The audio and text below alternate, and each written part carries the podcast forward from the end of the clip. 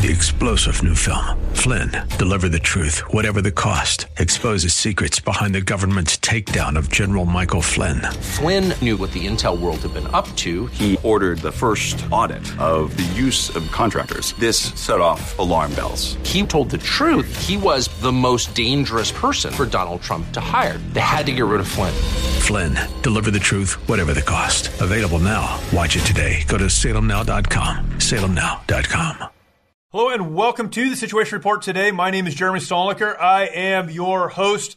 And this is the show where we do our very best to give you the information and perspectives you need to navigate an ever changing culture.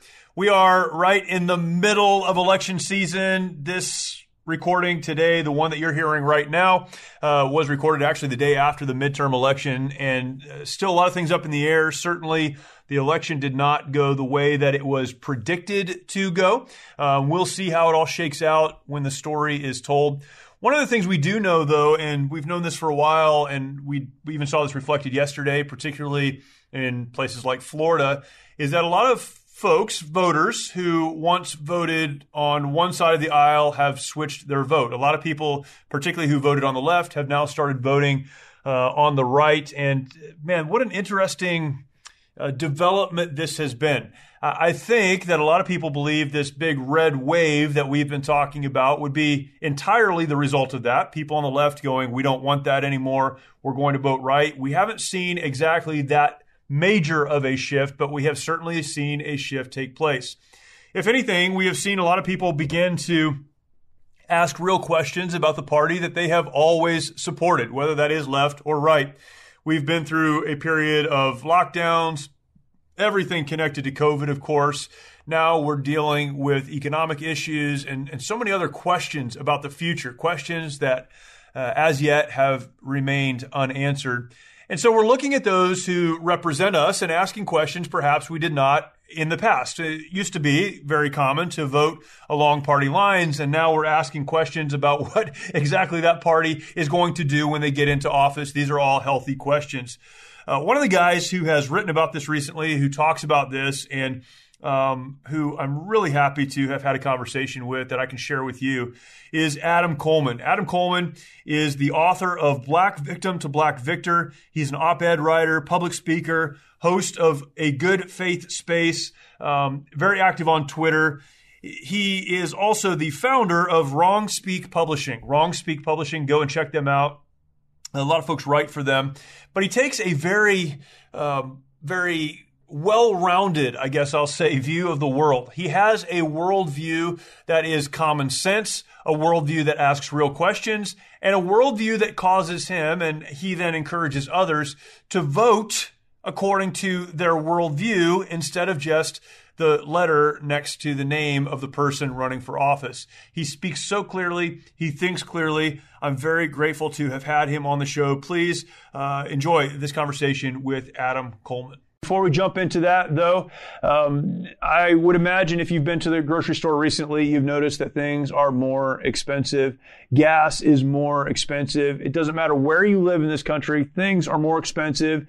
The economy, our economic future is uncertain. And we have to ask ourselves the question, what is it that we can do to protect our financial future for our families, for our children? What can we do personally?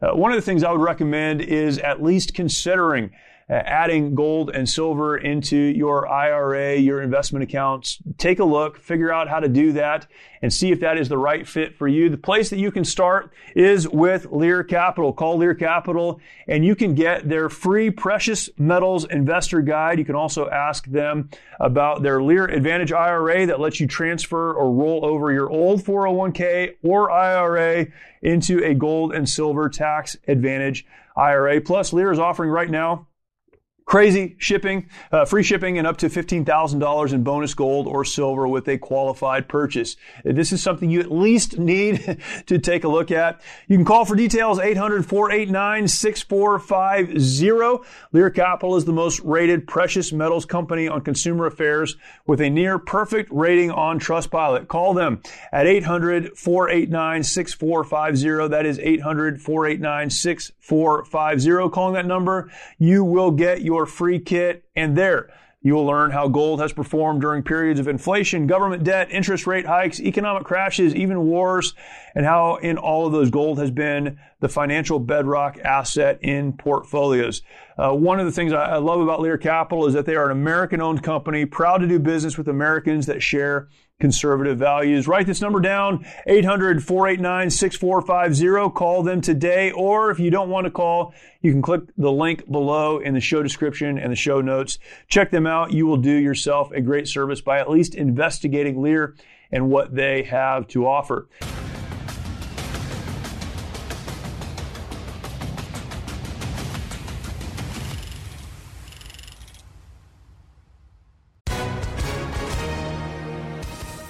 Everyone. If you've been injured in an accident that was not your fault, listen up. We have legal professionals standing by to answer your questions for free. Call now and find out if you have a case and how much it's potentially worth. Call 800 702 5400. I'm here with spokesman John Wolf. So, John, tell everyone listening who should call right now. Well, Maria, first off, thank you for having me here. It's always nice to answer the listeners' questions. Now, as far as who should call in, Anyone who's been injured in an accident and think you deserve compensation, give us a call right now. 800 702 5400. You'll find out if you have a case and how much it's potentially worth. Thanks, John. You heard it, folks. Take advantage of this opportunity and call now. 800 702 5400. Advertisement sponsored by Legal Help Center may not be available in all states. Adam Coleman, thanks for joining me. Really appreciate your time. Thank you for having me. I really, I really do appreciate it. Uh, this is a uh, this is a crazy time. So we we are recording right now, the day after the midterm election. So there's still a lot of unknowns, a lot of things we're not uh, we're not clear on. But I know you're running around and uh, trying to figure some of it out. Um, there's a lot I want to talk to you about, but let's start with the article you just wrote about what we know. And uh, you were mentioning that to me a minute ago. Um, talk about where people can get that article, and then you know, kind of your perspective on what we do know up to this point. Sure. So they can go and uh, read all my articles uh, on my Substack. It's adambcoleman.substack.com. Uh, um, so the the article I wrote today actually um, I, just a preface by saying I'm currently in in Florida. I went to Ron DeSantis's um, reelection party. Nice. Yeah, um, awesome. Yeah, it was a great experience. Um, but it was good to actually be there to talk to people who know him and, and work for him and just have like a, a better idea about him. Um, And it kind of just confirmed what I already felt about Ron DeSantis uh, before the event. Um, but to, to highlight the article that I wrote, it was just kind of like a gut feeling of realizing certain things after waking up, checking Twitter, checking the results from uh, from the prior day um, obviously, Florida was a landslide, and we all felt it was going to be a landslide. Um, and I think there were multiple reasons why it was a landslide. The biggest thing that uh, people within the campaign were noticing is that there were blue districts that turned red, and asking the question, why did they turn red? Yeah. Why? What caused them to actually switch? Um, but the the thing I wanted to kind of discuss is because I think a lot of people on the right, a lot of Republicans, assume that this would be some mega red wave that would come through. And in some ways, you know, obviously there was progress that was made um, for Republicans in the House, but there are key elections that I think could have gone a different way if the approach was different leading mm. into it. And so the article is basically saying that Republicans didn't receive a red wave, they actually received a red warning right? And I think there are these key elections, and I just use, for example, the race between Dr. Oz and Fetterman. Yep. Fetterman yep. obviously has cognitive issues, right? Right. In any other election, this would be like, yeah, you don't vote for the guy who just had a stroke. Yeah, right. right. yeah, Dr. Oz, uh, I believe it's yeah, it's been called that Dr. Oz has lost that race. Yep. Yep. And so we have to ask the question why and it goes back to what I've been saying from the first place. Dr. Oz, one, was a weak candidate. Um, but how did a weak candidate like him make it to that position of winning the primary? It's because he got Trump's endorsement. Yep, that's right. And so while Trump is popular amongst the Republican Party, and understandably so, the problem is that when you reach a general election, Trump doesn't have that broad appeal like he used to. And what I'm trying to tell people is that 2016 is not 2022. 2016, there was intrigue about Trump because he's a familiar name, but not in politics. Yeah. And he was also facing Hillary Clinton, who had already lost a, a, a general election, or not a general election. She had already lost a primary amongst Democrats Yep. um, previously. So she's not the most favorable person and as she's running again uh, and, and facing Donald Trump. So people were definitely interested to see what he what he could do, and he was able to gain people who were somewhere in the middle who didn't really like Hillary but were willing to give him a chance. Yeah. And so throughout that time, politics, like always, changes. And so Trump hasn't realized that his intrigue, his um, mysteriousness politically is gone. And so now we know how he governs. Now we know what he'll do in office, or at least we can assume that he's going to keep doing the same thing that he did before, right? We have a political record that we can judge him on. We have a style of politics that we can judge him on. How he's going to respond when, uh, you know, this publication says this about him. Yeah. You know, how he tweeted, how he interrupted his own message put out by the same people who work for him, right?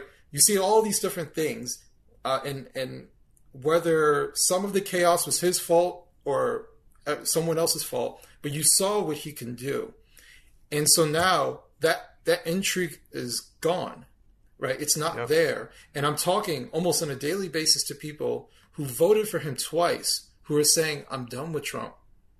All right, they they voted for him twice. They're interested in someone else. They're interested in someone who isn't as polarizing.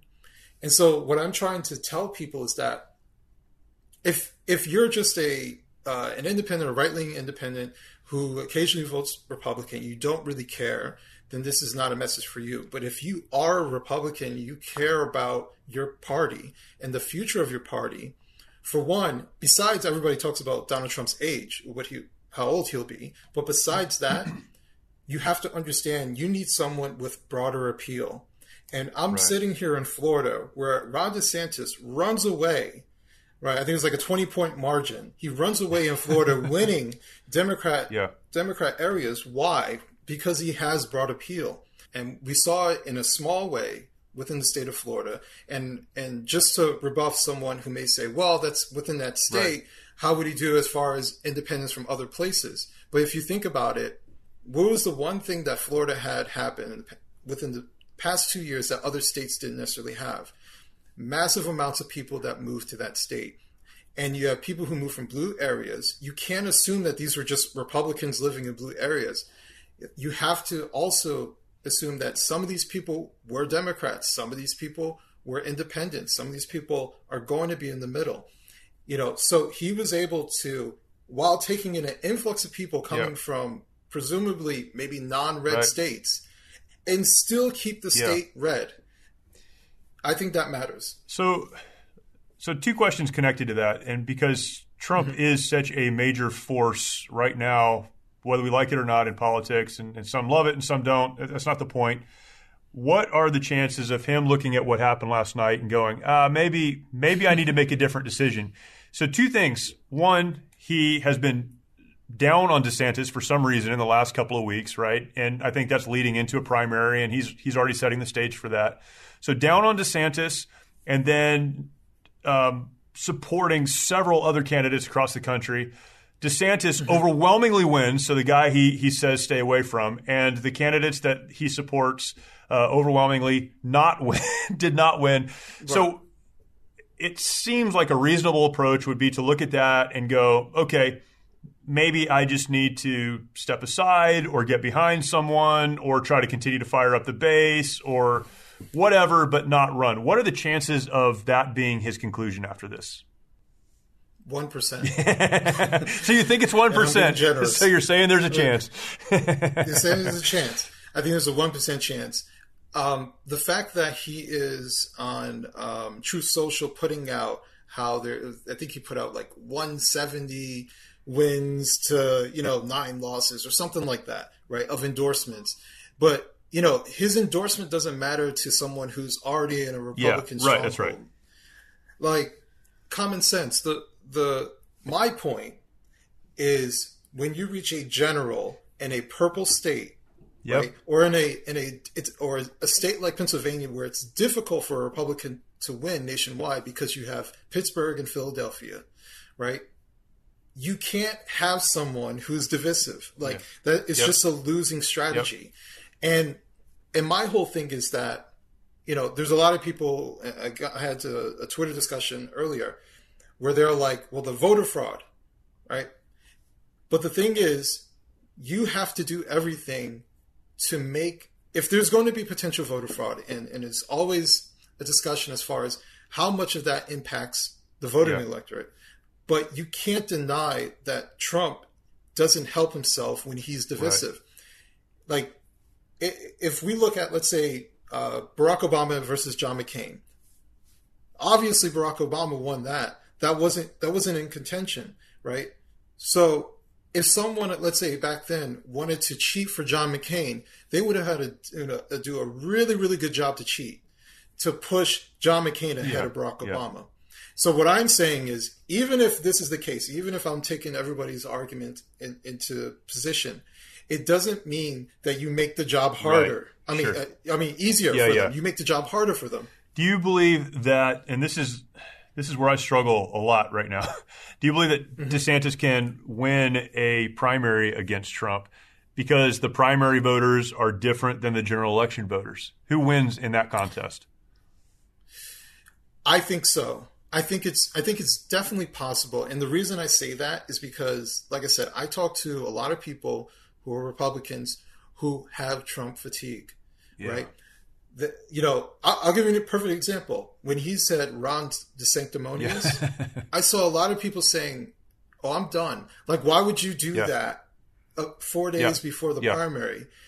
That to me says that you're looking out for you and you're not looking out for the party, right? And I think also it would have been different if he was to do that towards somebody who everybody thought was a rhino in the first place, and no one would have cared. Sure but they care for a reason. It's because they know that Ron DeSantis is a good candidate, yeah. and, and, you don't you don't do stuff like that days before uh, an um, days before yeah. an election. So can he win a primary? Yes, I think he definitely can. I think there are enough people where they have some fatigue. Listen, there are legit things that people can on the right, they can criticize Trump for. Sure. Right? For the fiscally responsible yep. people, they can say, Trump, you spent way too much sure. money. For the people who are, you know, against the vaccines, yep. Trump keeps pushing yep. the vaccine. Why? Because he it, he pushed it, it out was his there, thing, yeah. and he's uh, it was his thing.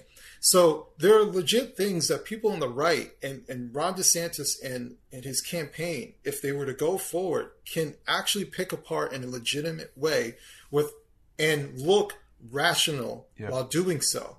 And I think that is something that um, that Trump fears. I think that's why he all of a sudden took a shot at Ron DeSantis.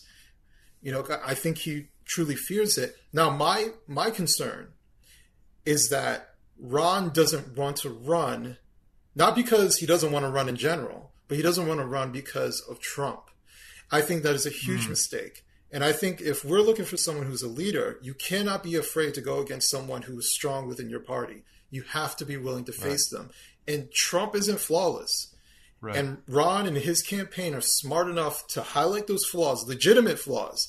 Not he doesn't even have to say January 6th. Sure. He doesn't even have sure. to say anything like that. He can talk about legit things that he did wrong and and move forward yeah. within the uh, within the primaries. Adam, your um, view of this, your analysis of this is significant for a lot of reasons. Uh, you write a lot about this, and um, you've established a platform where others can write on things like this, and so uh, you're very thoughtful. But but your perspective is unique in that you don't come from the world of conservatism. This is not where you're from. Um, it's kind of where you've landed. Um, you wrote an article recently, and this is kind of how um, you know I came to know you.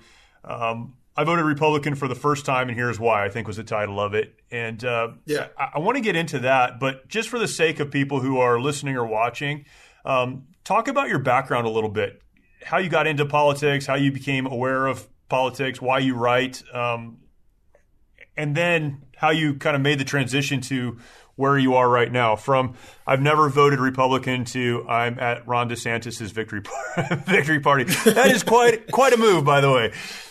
Yeah, yeah. Um, so the the very very beginning was just like I'm I'm just a regular guy um, who's basically watching everything that's happening around me, uh, plugged into politics um, as far as just a viewer, and and actually uh, primarily I would say even the culture war stuff. Mm. Um, and I felt like I didn't have a voice, or at least like people weren't saying the things that I wanted to say, um, or the way I wanted to say it. So you know, there are people that I generally agree with, but I don't like how they're saying it, mm. or I think they're missing points. Uh, you know, there's like this gray area that no one's talking about. Um, but the, I decided to sit down and write my book, Black Victim, the Black yep. Victor. Um, took me about nine months. I self published it. Um, so basically, I went from someone who didn't have a public profile, uh, just a, worked a regular job, uh, to putting myself out there just to see if anybody even cared about the, the book I, I wrote, uh, to being here today with over 70,000 followers yeah. on Twitter yeah. and writing for the New York Post and other publications. Um, all because I just decided to say something. Um, and so I, had no real expectations. Everything that's, you know, even just sitting here, you wanted to speak with me mm. is a blessing. Um, and so that's kind of how I, I came to this moment. Um, and as far as switching over to the other party, um, I write a little bit in my book, but it was much of a realization that the information that I was getting, um, I was analyzing it, but I was only analyzing half of the information. Um, I never truly understood the right wing or Republican conservative perspective because that perspective was being filtered through a left wing media, mm. right? They were saying, uh, well, they like this, but the reason they like this because they're racist, or you know, some, right. you know, just something right. ridiculous. And you know, and I'm sitting here, and my biggest mistake was just defaulting to trusting the, the source of information. But once I broke through that, my analysis became much stronger. It's the reason why I can give such a strong analysis yeah. now as to what's going on because I know exactly how the left thinks. I was on the left. I know exactly what it's like to be that person who's a moderate liberal um, or someone who's a moderate liberal who's talking to the left wing, right? The far left wing, the progressives. Um, even when I broke through that media mold, I just said, I want to listen to everything. I listened to progressive media for months right? To see how they think, what they advocate yeah. for, does it make sense? Then I listen to conservative media. So when I criticize progressives, when I criticize the left, I'm criticizing because I know exactly how they think and what they're advocating for.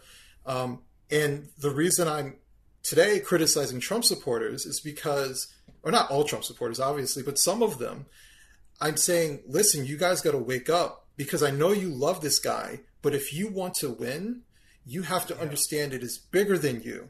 You know, a general election requires that you have the most amount of people voting for your candidate. Yep. but yep. if but if he only appeals to a niche end right. of a political spectrum, he can't ever win, no matter how much you like him. Um, and I'm, you know, so I'm saying this with love to the people because I, you know, I, I am now exposed to the right. I talk to Trump supporters all the time, and I think they're great people. But I think that there is a perspective on politics outside of Trump supporters that everybody that doesn't understand that the middle of the pack matters a lot, right? Uh, I think it's somewhere like 25% of the voting population is. I'm sorry, I might be messing this up, so forgive me. But it's like 25% of people who vote are Democrats, 25 who are Republicans. That means that there's 50% mm. that's somewhere in the middle. You have to fight for the people who are in the middle, right? Because those are somewhat swing voters. Uh, you know, I talk to people who who say I'm a swing voter. You know, I voted Republican and I voted for Democrat, yeah. depending on what's going on. Those people exist, and, it, and not everything is a hardline position. Like, oh, you're an independent because you can't take a side. No, that like that's not right. how people work. Right. Right. so, um, were you? Is your family background on the left? I mean, were you raised in a in a culture of this is like I was raised very conservative. I was raised definitely on the right. Um, I have had to come to a point in my own life and being in the military and being around people and trying to read history and understand has helped to form that in me and make it my own. But Mm-hmm. Was your background that, and then you came to a point where you looked around and went, "There's something not right here." How, how did how did that uh, evolution take place? So I would say, you know, politically, my family is kind of apolitical. Mm. Like we, it was politics wasn't, yeah. you know, in my in my yeah. family to discuss. Um, so I got into politics because I was just interested. Yeah. You know, I was like, you know, I feel like I should know more, so let me just get get involved in it. Um, but here's the thing: for me, my introduction to politics was from a racial angle. Um, the person, uh, it was an ex girlfriend of mine. She said she would tell me more about politics. She was more politically inclined than I was, and she said um, the Republicans are racist and Democrats are for black sure. people. And so that was my starting point, and I just kind yeah. of went from there. Yeah. Um, and so I think for me, it was what broke me out of it were contradictions. Um, it was contradictions from the media. It was contradictions of certain things happening. Uh, the other thing was exposure.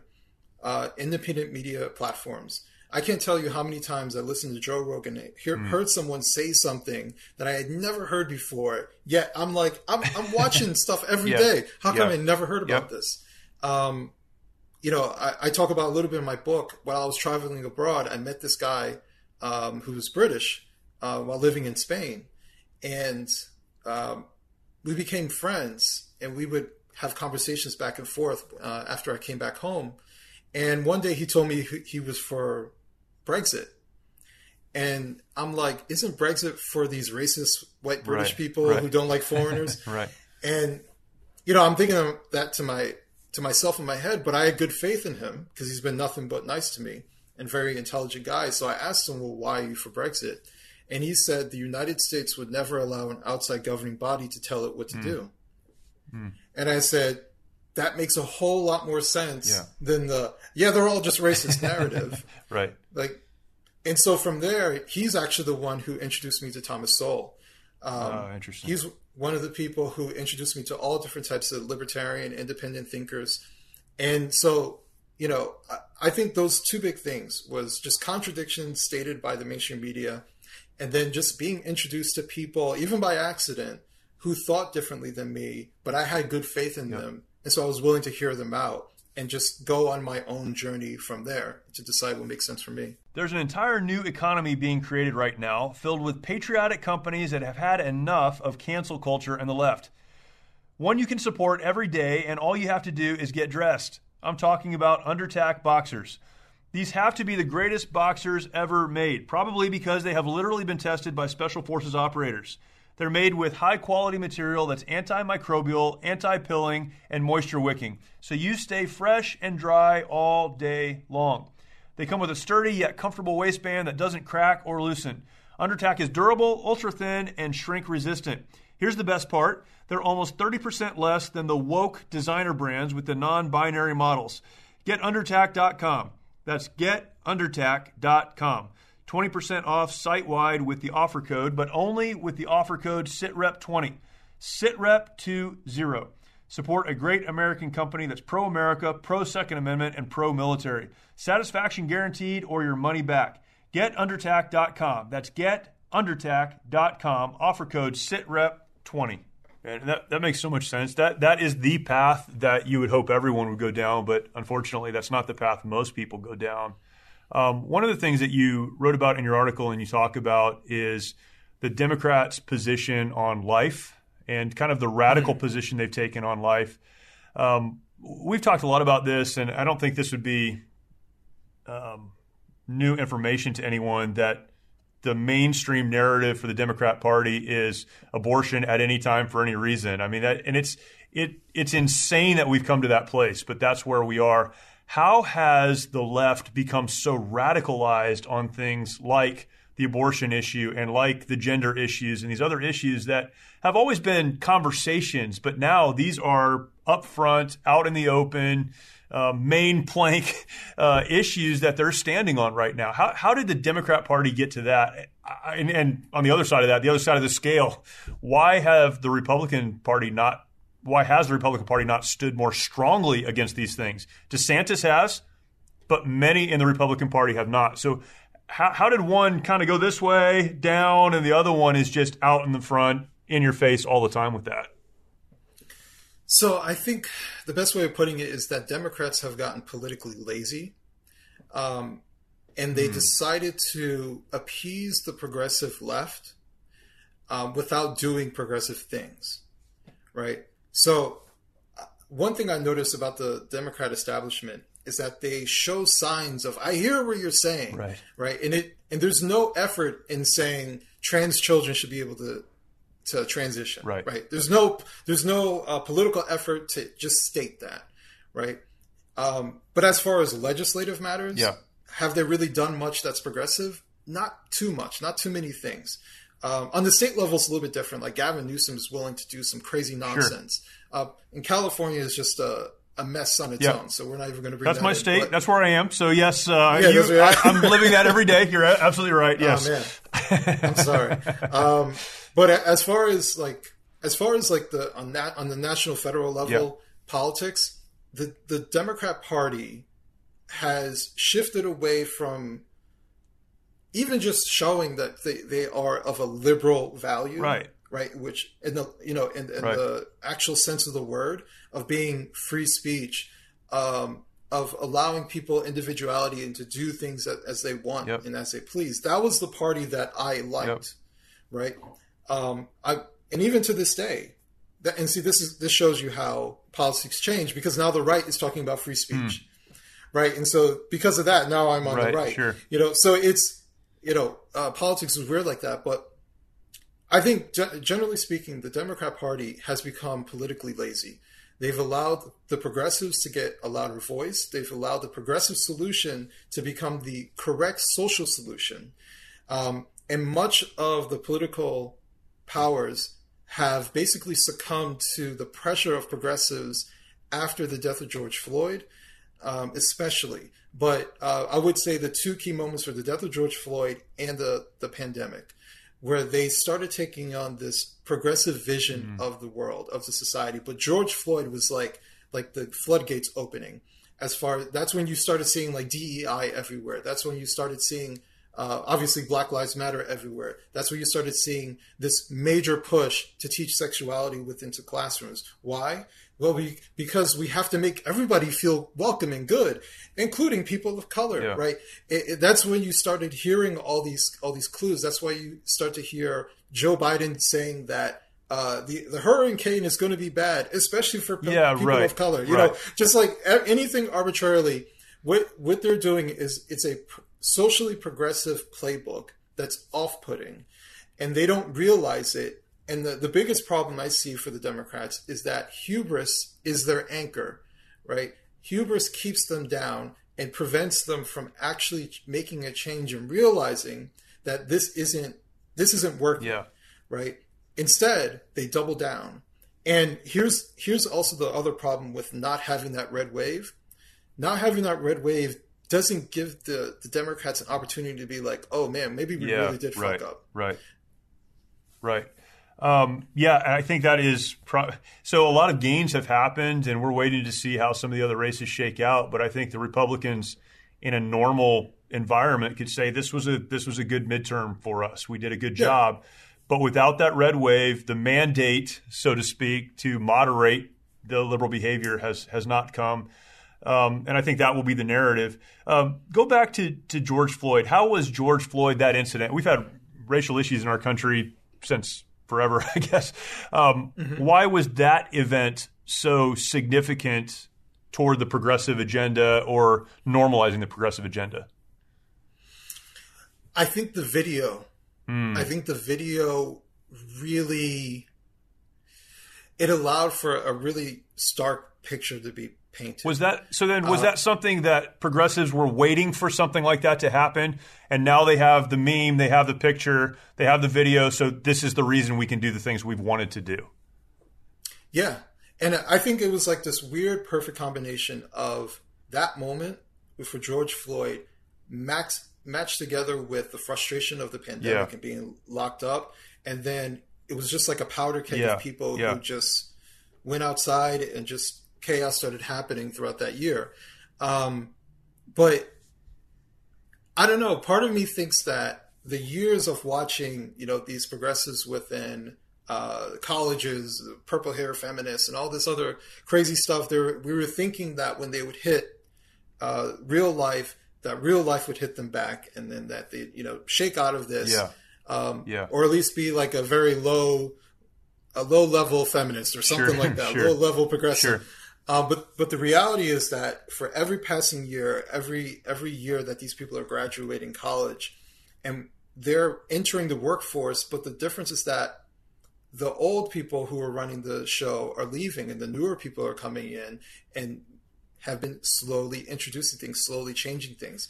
So I kind of see it as when a, a tragedy like George Floyd's happens, people look for solutions, and the progressives have been fostering this Yeah. solution Yeah. for a long Yeah. time. And on the right, the problem is that they had no solution. They and and in some cases, people see the right as saying that there isn't a problem, right? And how do you convince that there is? Yeah. How do you convince people that there not a problem when they actually feel like I'm watching this? Yeah, there's, a, there's a problem right here. right. So so the pro- progressives had a solution, whether it was an actual solution or not. They portrayed it as being a solution, and that solution was anti-racism. That solution was DEI in corporations, right? Their solution was pushed forward, and uh, as far as the Democrats go, they fell along with it too because they were looking for an easy solution politically that sounds sound, you know, like oh we we have the infrastructure Yeah. already, yeah, let's just move forward with it. Um, but now we're starting to see the ramifications of it and and how it turns a lot of people off. Um, so I think the only way that this doesn't work out for the Republicans is if they mess it up for themselves. Interesting. Um, man, I have a couple questions. So here's the first one: Why aren't more people like you? Why don't more people vote their character and conscience over party? I, I, because what I'm hearing from you is your position has remained essentially the same, your worldview, but the parties that we have the option to vote for have changed and shifted, and so you're putting your support behind the people that best represent you. That's what I'm hearing from you. Why why don't we all do that? Why are people unable to look at and again, not to go back to the abortion issue, but to issues like the abortion issue. I it's absolutely insane to me that we see so much polling that would indicate that most Americans are not in favor of late term abortion and abortion on demand and all these issues. And yet we continue to elect politicians, state governments, um, here in California, in Michigan. Uh, just yesterday, we, as an electorate, decided these things need to be part of the state constitution. W- Where's the breakdown between I know what's right or what I believe, there's character, there's conscience, but I'm still going to vote for these people instead of those people? Why are we unable to do that? Um, so I think there's a human nature to find some sort of group association. Um, you know, uh, I'm not trying to pick on Trump supporters, but I Sure. think it's like the Yeah. easiest thing to kind of discuss. Like if you think of it from like I'm a, I'm a sports guy, and when you think of it from a sports situation, um, you have Trump supporters who actually a lot of them used to be kind of apolitical, Yeah. who now found a team, Yeah. right, Yeah. and Trump is associated with the Republicans, and they follow the team of Trump, and so they wear his Yeah. uniform. They wear the Right, hat, right. You know, they wear the shirt. They have the paraphernalia, right? That is their team, and we find some sort of group association within politics, like how we do the sports team. Right. So if you're a fan of a particular team and you go to a stadium, you sit next to a guy, you have no idea who he is, but you see he's wearing the same uniform or, or showing Yeah. he has the same hat. Yeah. You feel some sort of association with that. And I think that there's a lot of political association off the strength of a team, of a familiarity with a team. Uh, some of it is generational. Some of it is my family, we raised this way, and I, you know, we felt the same Yeah. way. I think ultimately what it comes down to is that a lot of people vote for certain politicians for different reasons right? So, of what is my strongest interest is protecting children. For someone else, it's like economics, strictly economics, hmm. right? And for someone else, it may be, be due to rhetoric. Oh, this person doesn't seem like a nice guy, Right. right. So it, it's I like I understand people's frustration because you may see someone as like a as a complete threat to our society who wants to do all types of crazy stuff and, and, and put in things that are communistic like. But for someone else who's working a nine to five and then after work they have to take care of their parents and then here come their kids and all they have is about 10 15 minutes of turning on the television to say that Donald Trump is a you know a devil and and he's all these terrible things. Yeah. You know, you don't have time. You you only have how basically like how we interpret anything else when it comes to a person. It's the same reason why when they go campaigning uh, through like Ohio or or something Yeah. like that through a battleground state, they go into the diners, right? And then they talk to the diners. They're like, oh, you know, he seemed like a nice guy. Right. you know, Right. I asked him two questions and he's he gave me a decent answer. I'll vote Yeah. for him. Right. Right. Why? Because that candidate had enough charisma to go over to a complete stranger and just have a conversation with them, and the guy got a vibe off of him Hmm. that maybe he's genuine. Right. So we we're always looking for genuine cues. Like even last night, uh, Ron DeSantis is right in front of my face and he's speaking, and so I'm interpreting is what he's saying of a genuine nature. Right. Um, and and interestingly enough, uh, I, I, my my plus one was a um, a psychologist, and we're kind of me and her are both into obviously psychology, and we're analyzing the the different donors Yeah. and people that we're, we're meeting, Right. and we're like, "What'd you think of that person? Ah, they seem genuine." And then, actually, funny enough, there were uh, a group of donors who were like, who I would call like salt of the earth, right? And I could tell within just one minute, I like these. Yeah. Right. Right. You know, and it's that's how we we treat politics sometimes because politics is ultimately people. It's Yeah. a it's a people uh, orientation, and from a politician standpoint, they're trying to appeal to people, or at least they should appeal to people. Uh, the Democrats it's questionable how they do that, but but they're trying to at least appeal to people. And so I just think that people are just doing the same thing that they they do with anything else uh, when they move about life. They they'll have short term interactions with people, and they're just kind of figure out like I like this person or I Yeah. don't like this person, or they, that person says one thing, and this has happened to me. This person says one thing, you're like I don't like that person. Like I don't even like how they said that, Yeah. and I know nothing else about them. But that's that's what we have to do. We have to make snap judgments, and sometimes we do that in politics.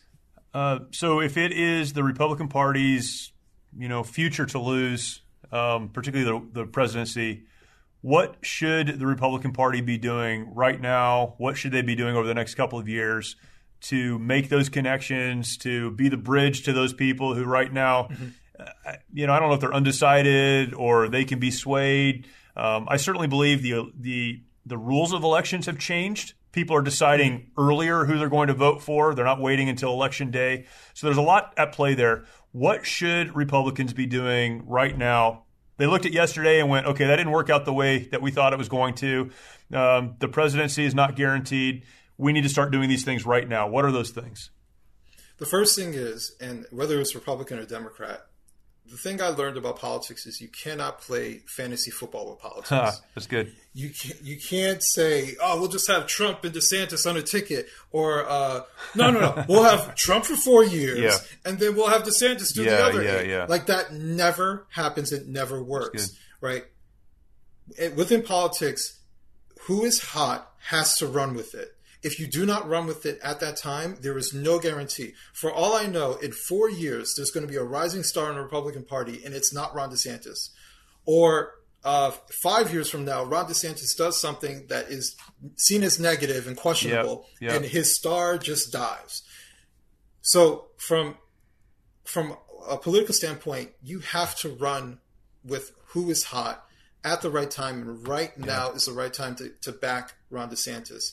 And even more so, like this, th- these midterms showed us that the Trump stamp on people is not the the kingmaker Yeah, thing that right. we thought it was Right.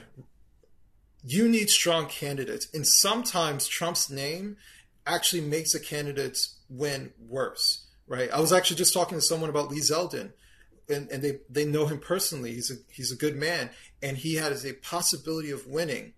But because he did certain things with Trump, He is seen as a lackey for Trump. Yeah. And it's unfair to Lee Zeldin, right? That that he has this label. Yeah. But that's the reality is that Trump his doing or not his doing or however people see it, Trump's name is not a uniting sure. name at this sure. moment. It is a divisive name. It is a name that exhausts people even on the right. And the what they need to do is either back someone like Ron DeSantis because he is hot right now and he is likely to remain hot, especially after a landslide win. Yep. I mean, Florida is considered a battleground state, right?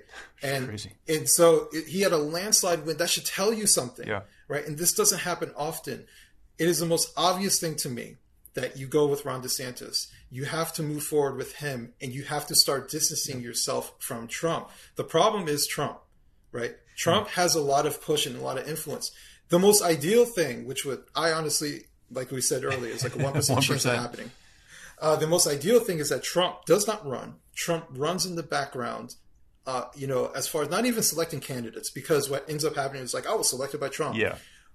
What he can do is be influential in the background. He can be someone who has a PAC, who donates money to whoever's uh, campaign, right? He can still have influence. He doesn't have to completely disappear and die off right. in politics. Right.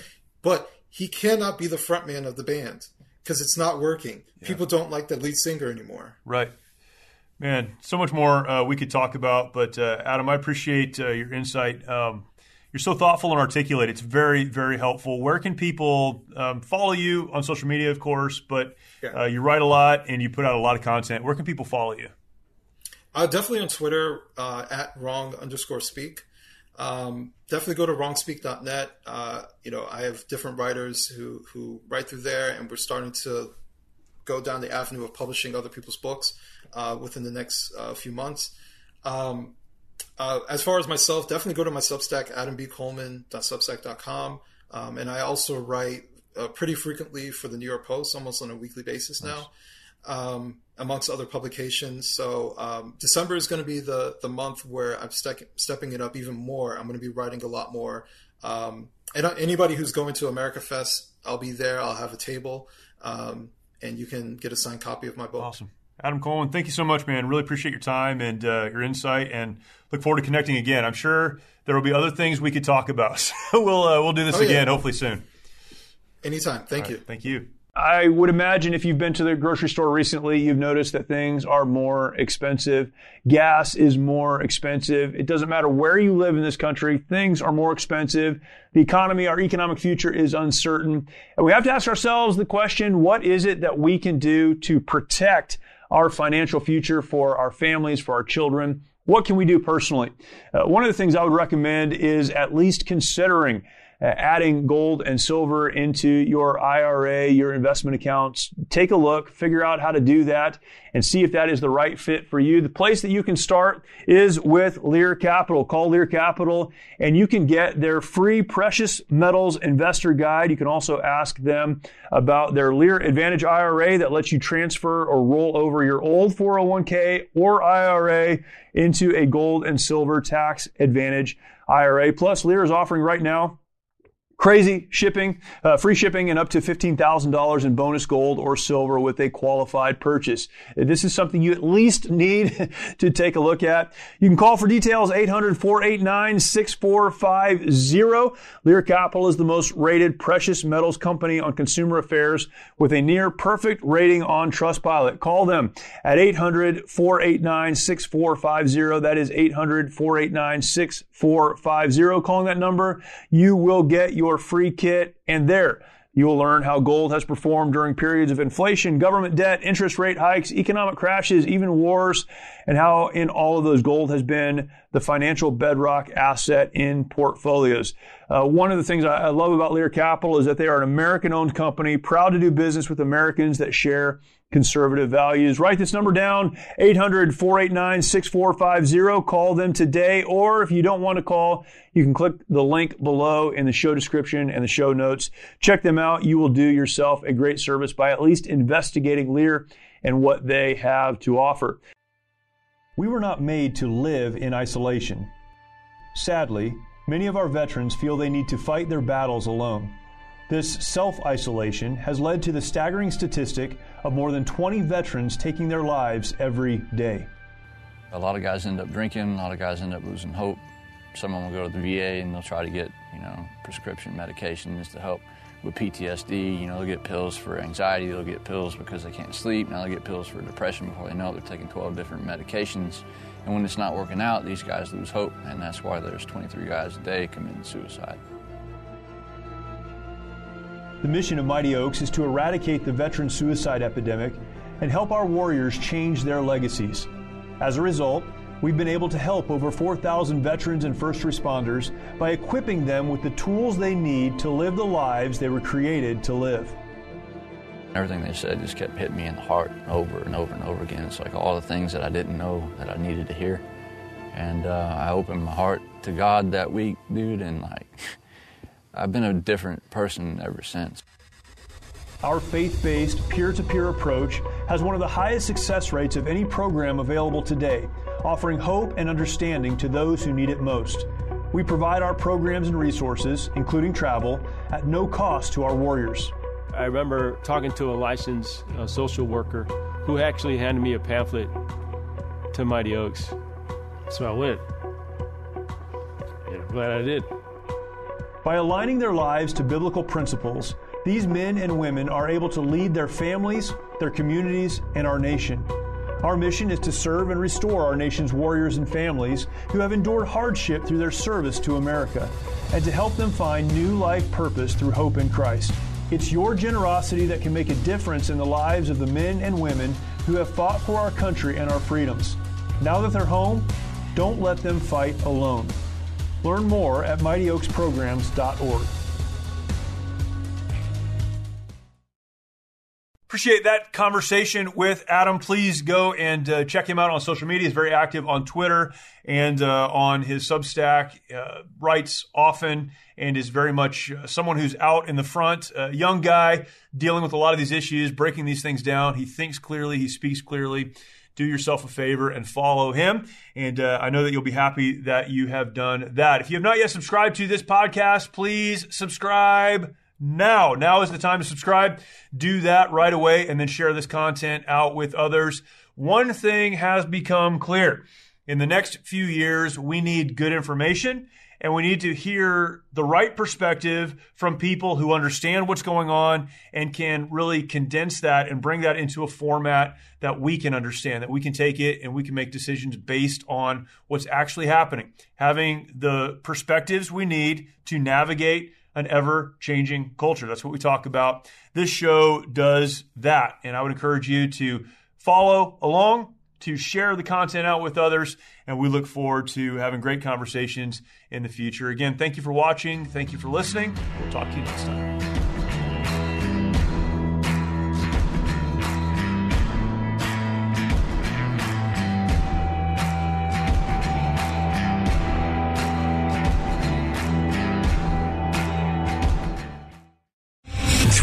General Michael J. Flynn, head of the Pentagon Intelligence Agency, knew all the government's dirty secrets. He was one of the most respected generals in the military. Flynn knew what the intel world had been up to, he understood its funding. He ordered the first audit of the use of contractors. This set off alarm bells.